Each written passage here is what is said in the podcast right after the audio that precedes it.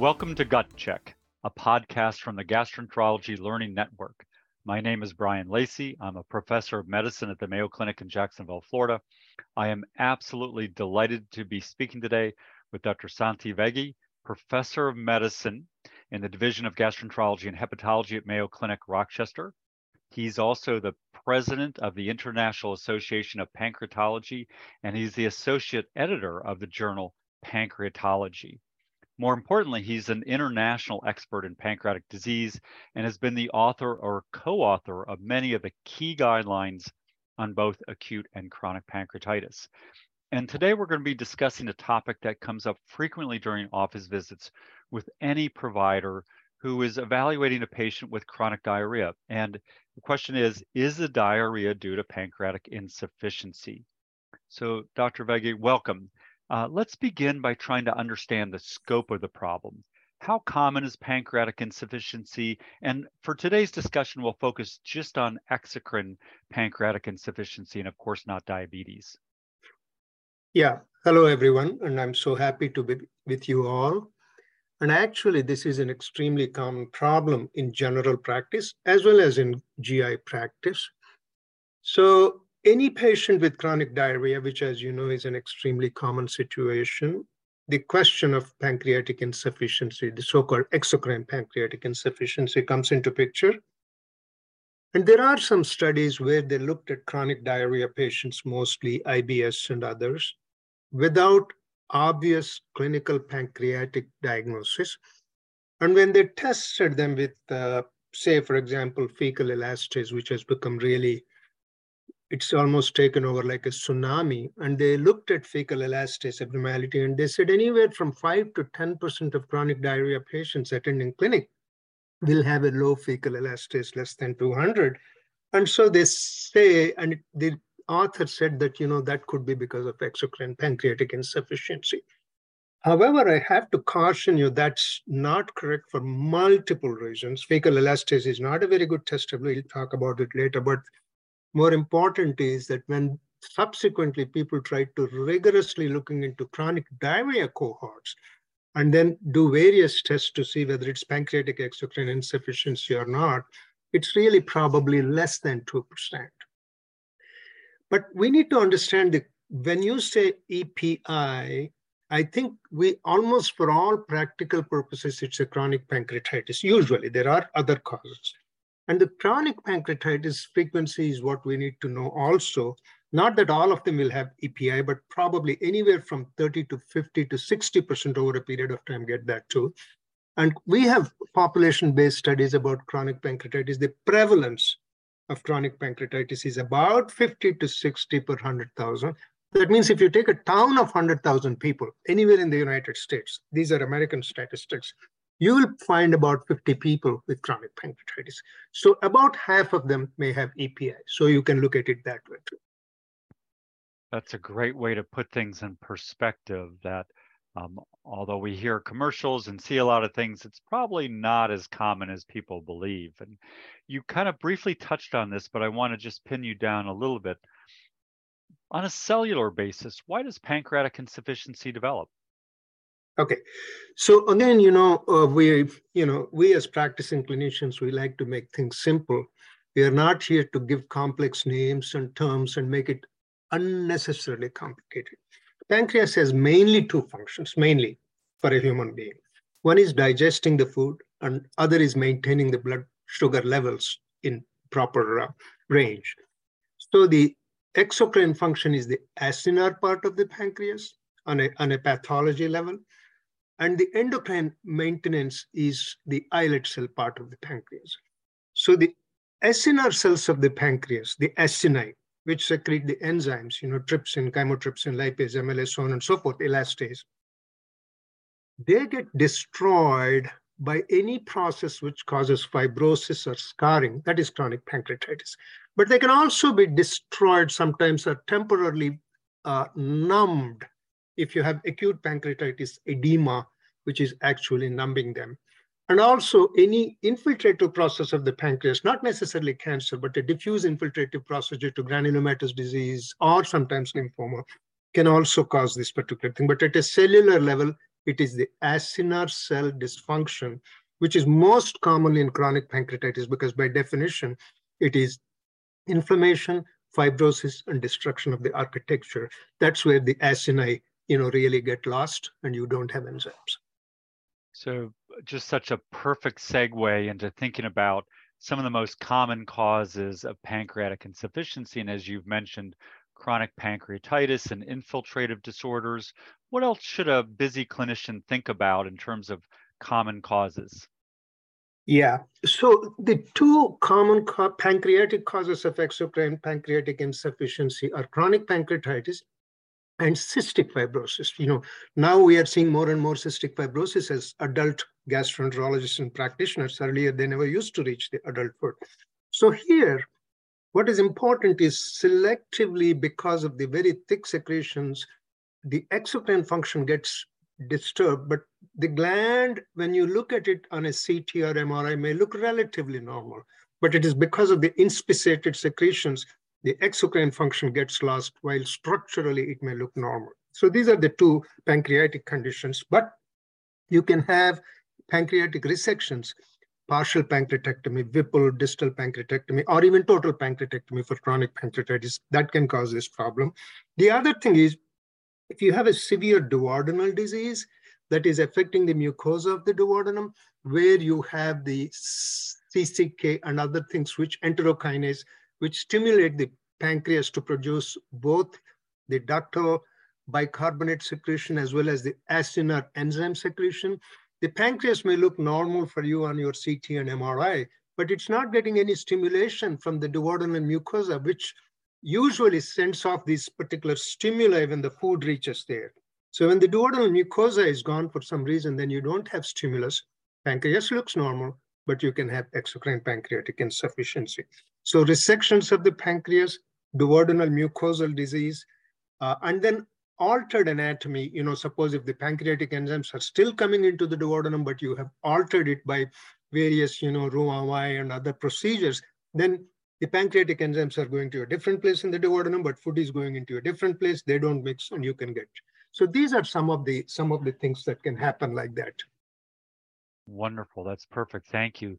Santhi, thinking about these common causes, let's think a little bit more about risk factors and if somebody's in clinic and considering the diagnosis of EPI, should we be thinking more about a, a young woman or an older man or other issues with ethnicity? So starting off with the presumption that the common prototype of EPI is chronic pancreatitis, for which we know there are many causes. So let's talk about that. And usually chronic pancreatitis, we know for many decades, more common in men than women. For obvious reasons, we can talk about it.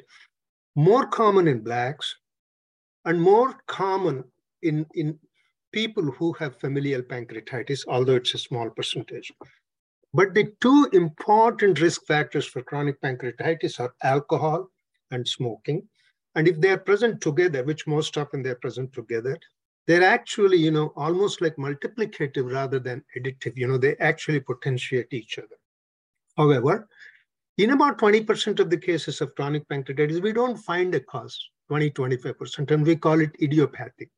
Maybe in future, with so many new genes being discovered, we may be coming out with some genes for this so-called idiopathic or no cause. But the genetic causes, right now we have about six genes that we can test.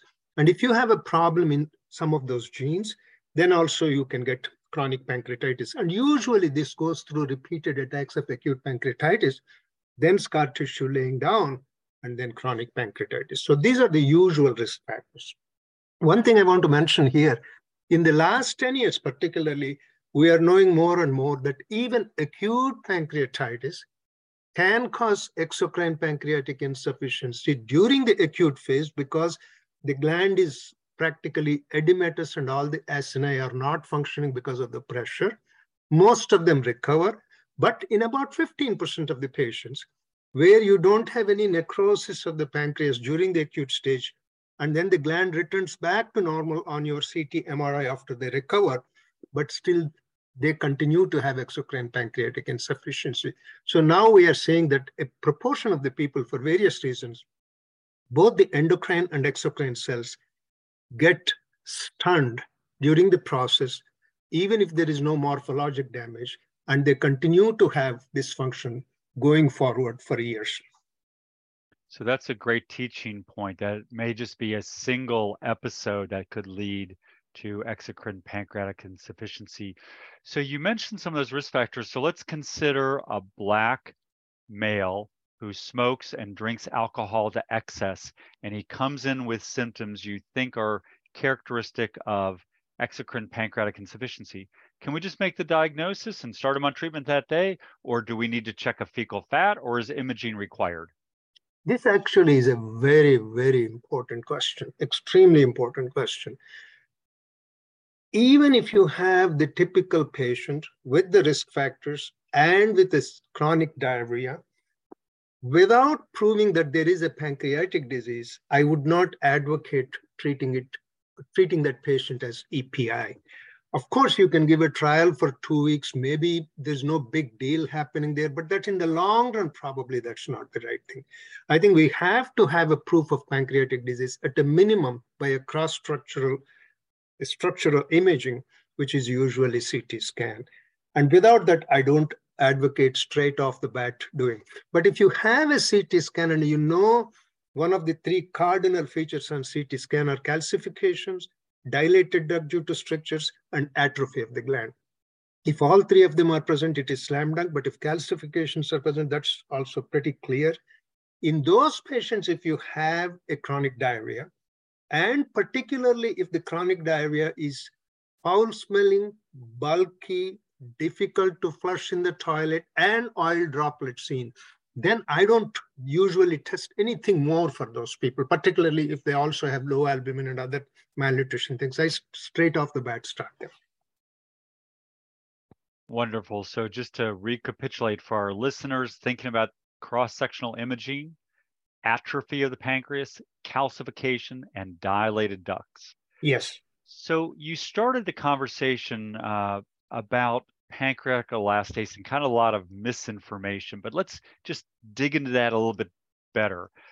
Is, is it a good test? Is it valid? Is it reproducible? Should the stool be solid? Can it be loose?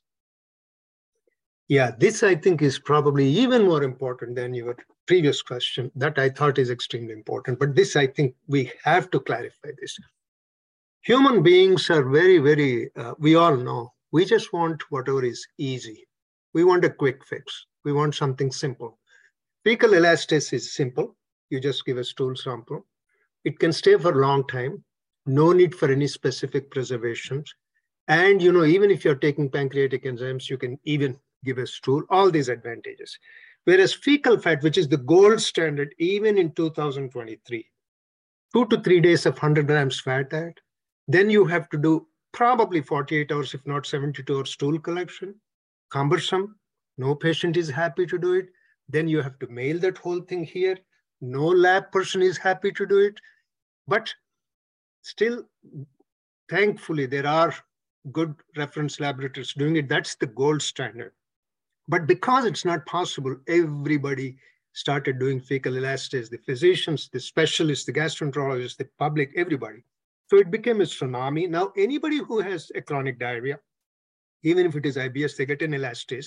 And if it is less than 200, you said EPI, and they start patients on enzymes. There are two big dangers here. One is giving a wrong label of EPI, which is a very serious label. Almost you have to take it as serious as a cancer diagnosis. You cannot just give that label because it's a lifelong uh, uh, condition. Two, pancreatic enzymes are extremely expensive. You don't want, already our healthcare is just, you know, going down because of the cost of the healthcare here. We spend so many billions every year, but we are the least in the outcomes in the 15 economically developed countries. So we have to be careful about it. So I would strongly suggest that fecal elastase is not the test, particularly if you say anything less than 200, you are bound to overtreat many people and give them a label of EPI, which is a serious mistake. When people have compared fecal elastase, actually fecal elastase values 200, 100 have been set up with a very small group of 44 or 45 patients with EPI and about 25 controls. But when people looked at fecal fat and fecal elastase with the uh, CCK pancreozymin testing of the enzymes, the fecal elastase has very low specificity, sensitivity, PPV, positive predictive value, negative predictive value compared to the gold standard fecal fat. So do not diagnose EPI with fecal elastase. But once you have a definite pancreatic disease, like calcifications, dilated duct atrophy, then you have diarrhea. And if it is not very typical with the four features I mentioned, then you can do fecal elastase. But in the new classification scheme that we proposed and published, only fecal elastase less than 50, you can say, yes, I can give the patient enzyme treatment. Wonderful. So educational. And thank you for pulling in the information about the comparison of fecal elastase to the traditional gold standard test of measuring fecal fat. But let me jump ahead. Some clinicians take the patient maybe with chronic diarrhea, they're considering the diagnosis, and they try to do something maybe a little bit different. Let's just measure vitamin A or vitamin E, two fat soluble vitamins. Could we use those as surrogate markers, diagnostic markers of EPI? Once again, a great question. So if you take most of the guidelines published in the last five to eight years on chronic pancreatitis, including American College of Gastroenterology, then European guidelines, then the British guidelines, they've all come in the last five years. You know, most of the people, most almost all the guidelines said that you have fat soluble vitamin deficiency in chronic pancreatitis, A, D, E, K, and you have to measure them probably at baseline and then periodically. Some people said every year, but some people said periodically. But if you look at the meta-analysis of the published things, the deficiency of particularly vitamin D, we all say chronic pancreatitis, you don't absorb D, you get osteoporosis, you know, probably 40, 45%. So bone mineral scan has to be done, calcium etc. But when, interestingly, when you look at meta-analysis, the normal non-CP group and the CP group, there's not much difference. Both of them have nearly 50, 55% osteoporosis. So you probably can test and treat, but it is not because of CP. It's like, you know, it is so prevalent in the normal people. Even the vitamin E is also just not that different. So I would say probably once at baseline, you can do these things just to see if they're low, you can replace. But the guidelines saying that you replace, their quality of life gets better, their, you know, bloating and other things get better. They may have, you know, prolonged survival because there is decreased survival in CP.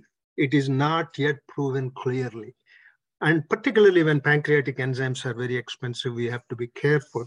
But I do not test them to usually give pancreatic enzyme replacement therapy if you don't have characteristic diarrhea. Without that, I don't. Wonderful. So let's shift gears now, Santhi, and let's move from diagnosis and to discuss treatment. Is there a validated stepwise approach to the treatment of exocrine pancreatic insufficiency, or does this really depend on symptoms and the degree of pancreatic insufficiency? Yeah. So once again, a very practical question. So once we decide there is an indication for PERT, pancreatic enzyme replacement therapy, in a patient with EPI, so usually stage three and stage four are where we advise pancreatic enzymes. Both are with fecal elastase less than 50. Both are with fecal fat greater than 15. And the only difference between stage three and stage four is the ADEK deficiency and probably magnesium, zinc, and B12 deficiency. The only difference between three and four is these are deficient and you replace them. But both we say you have to give uh, pancreatic enzyme replacement therapy. Once we make a, a decision that we have to give the enzymes, usually I would think, you know, starting off with 36,000 units of lipase, United States pharmacopoeia units, is probably adequate. Guidelines say 40 to 50,000, most of the things. And some of the experts who are involved in the FDA approval trial, they say you have to start with 72,000. I actually am strongly against that because I don't want to, my patient to spend unnecessary money. So this high dose is not benefiting the patient, it's benefiting somebody else. So I think I usually start with 36,000 units of lipase. And I usually don't give one capsule 36,000. You know, there are about five uncoated and one five coated and one uncoated preparations available in the United States, total six. Uncoated Viokase is very difficult to get, but you may you can get.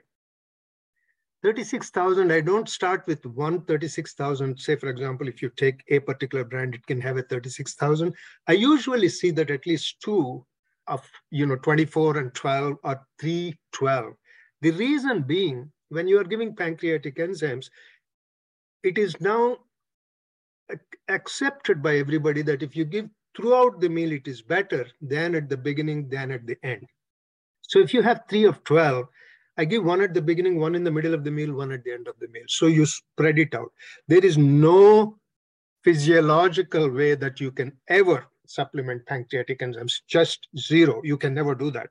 And also, you can never improve the fecal fat to actually less than 10 with these enzyme therapies. You know, you go only up to a point. So I start with 36,000, and then if they don't respond, you can increase by 12,000. And usually I go up to 72,000. And very rarely people can go up to 96,000, but 36 to 72,000 is your range. If they're not responding with that, because mostly these are quoted, then you give them a PPI so that you know you make the, the, the gastric and the duodenal juice less acidic so that these enzymes act in chronic pancreatitis, what happens? You don't secrete bicarbonate in your pancreatic juice to come into the duodenum. So the duodenum is more acidic because of lack of alkali. Then, you know, these enzymes, uh, coated preparations do not get dissolved in acidic things. So they go down into the lower jejunum and get activated there. But we need to have in the same place where food is there for the action to happen that's in the duodenum. So you can add step two is PPI even with going up to 72,000, then you have step two PPI adding, but still if they have diarrhea, then you have to check for bacterial overgrowth, which is very common in these people and treat them with that thing. Even then, if they have the problem, then you can probably try the uncoated enzymes, which are even more expensive, but they have to be given with PPI too. Even then, if you have a problem, then you have to actually just see, is the patient taking them or is your diagnosis wrong? So that's how I would go. Wow. So this is amazing. So a great stepwise approach. I learned a wonderful clinical pearl. You do not like to use the 36,000 dose all at once, but you like to do 12,000 before the meal, 12,000 during the meal, and 12,000 afterwards. Thank you. I've never heard that. That's wonderful. I bet most providers have not. And also to clarify, it sounds as if you do not start every patient on a PPI at the start, only if they do not respond. Is that true? Yes. And one other clinical question comes up all the time. What about the size of the meal? What happens if I just have a half a sandwich versus that big gourmet Italian meal? Does the size yeah. of the meal matter? Yes. So usually if you have a small meal or a snack or something, then we usually we say half of what you're taking. That's the thing. Or even one third, depending on the size. Santhi, this has been an absolutely wonderful and educational discussion today. I've learned an awful lot. I know our listeners have learned an awful lot. Any last thoughts for our listeners? Do not make a diagnosis of exocrine pancreatic insufficiency lightly. That is because it equates with chronic pancreatitis, which is a serious diagnosis, as serious as a diagnosis of cancer. Number two, know the right way to give the enzymes and the right dose. And just going by fecal elastase in a chronic diarrhea, which is not EPI, starting a patient on expensive pancreatic enzymes, which then have to be lifelong. Every month it may be five, six hundred dollars if it doesn't, insurance doesn't cover, is not a good thing. And lastly, fecal elastase, because it is so easy to use, let's not make our diagnostic uh, diagnosis based on such tests, which are more tests of convenience rather than accurate tests. So these are my thoughts on uh, exocrine pancreatic insufficiency. So we've been listening today to Dr. Santhi Vege, professor of medicine at the Mayo Clinic in Rochester, Minnesota, and president of the International Association of Pancreatology. We've heard this amazing discussion on pancreatic insufficiency. I'm Brian Lacy, professor of medicine at Mayo Clinic in Jacksonville. Welcome again to Gut Check. We hope you listen in in the future for other wonderful podcasts, and thank you for listening in today. Thank you.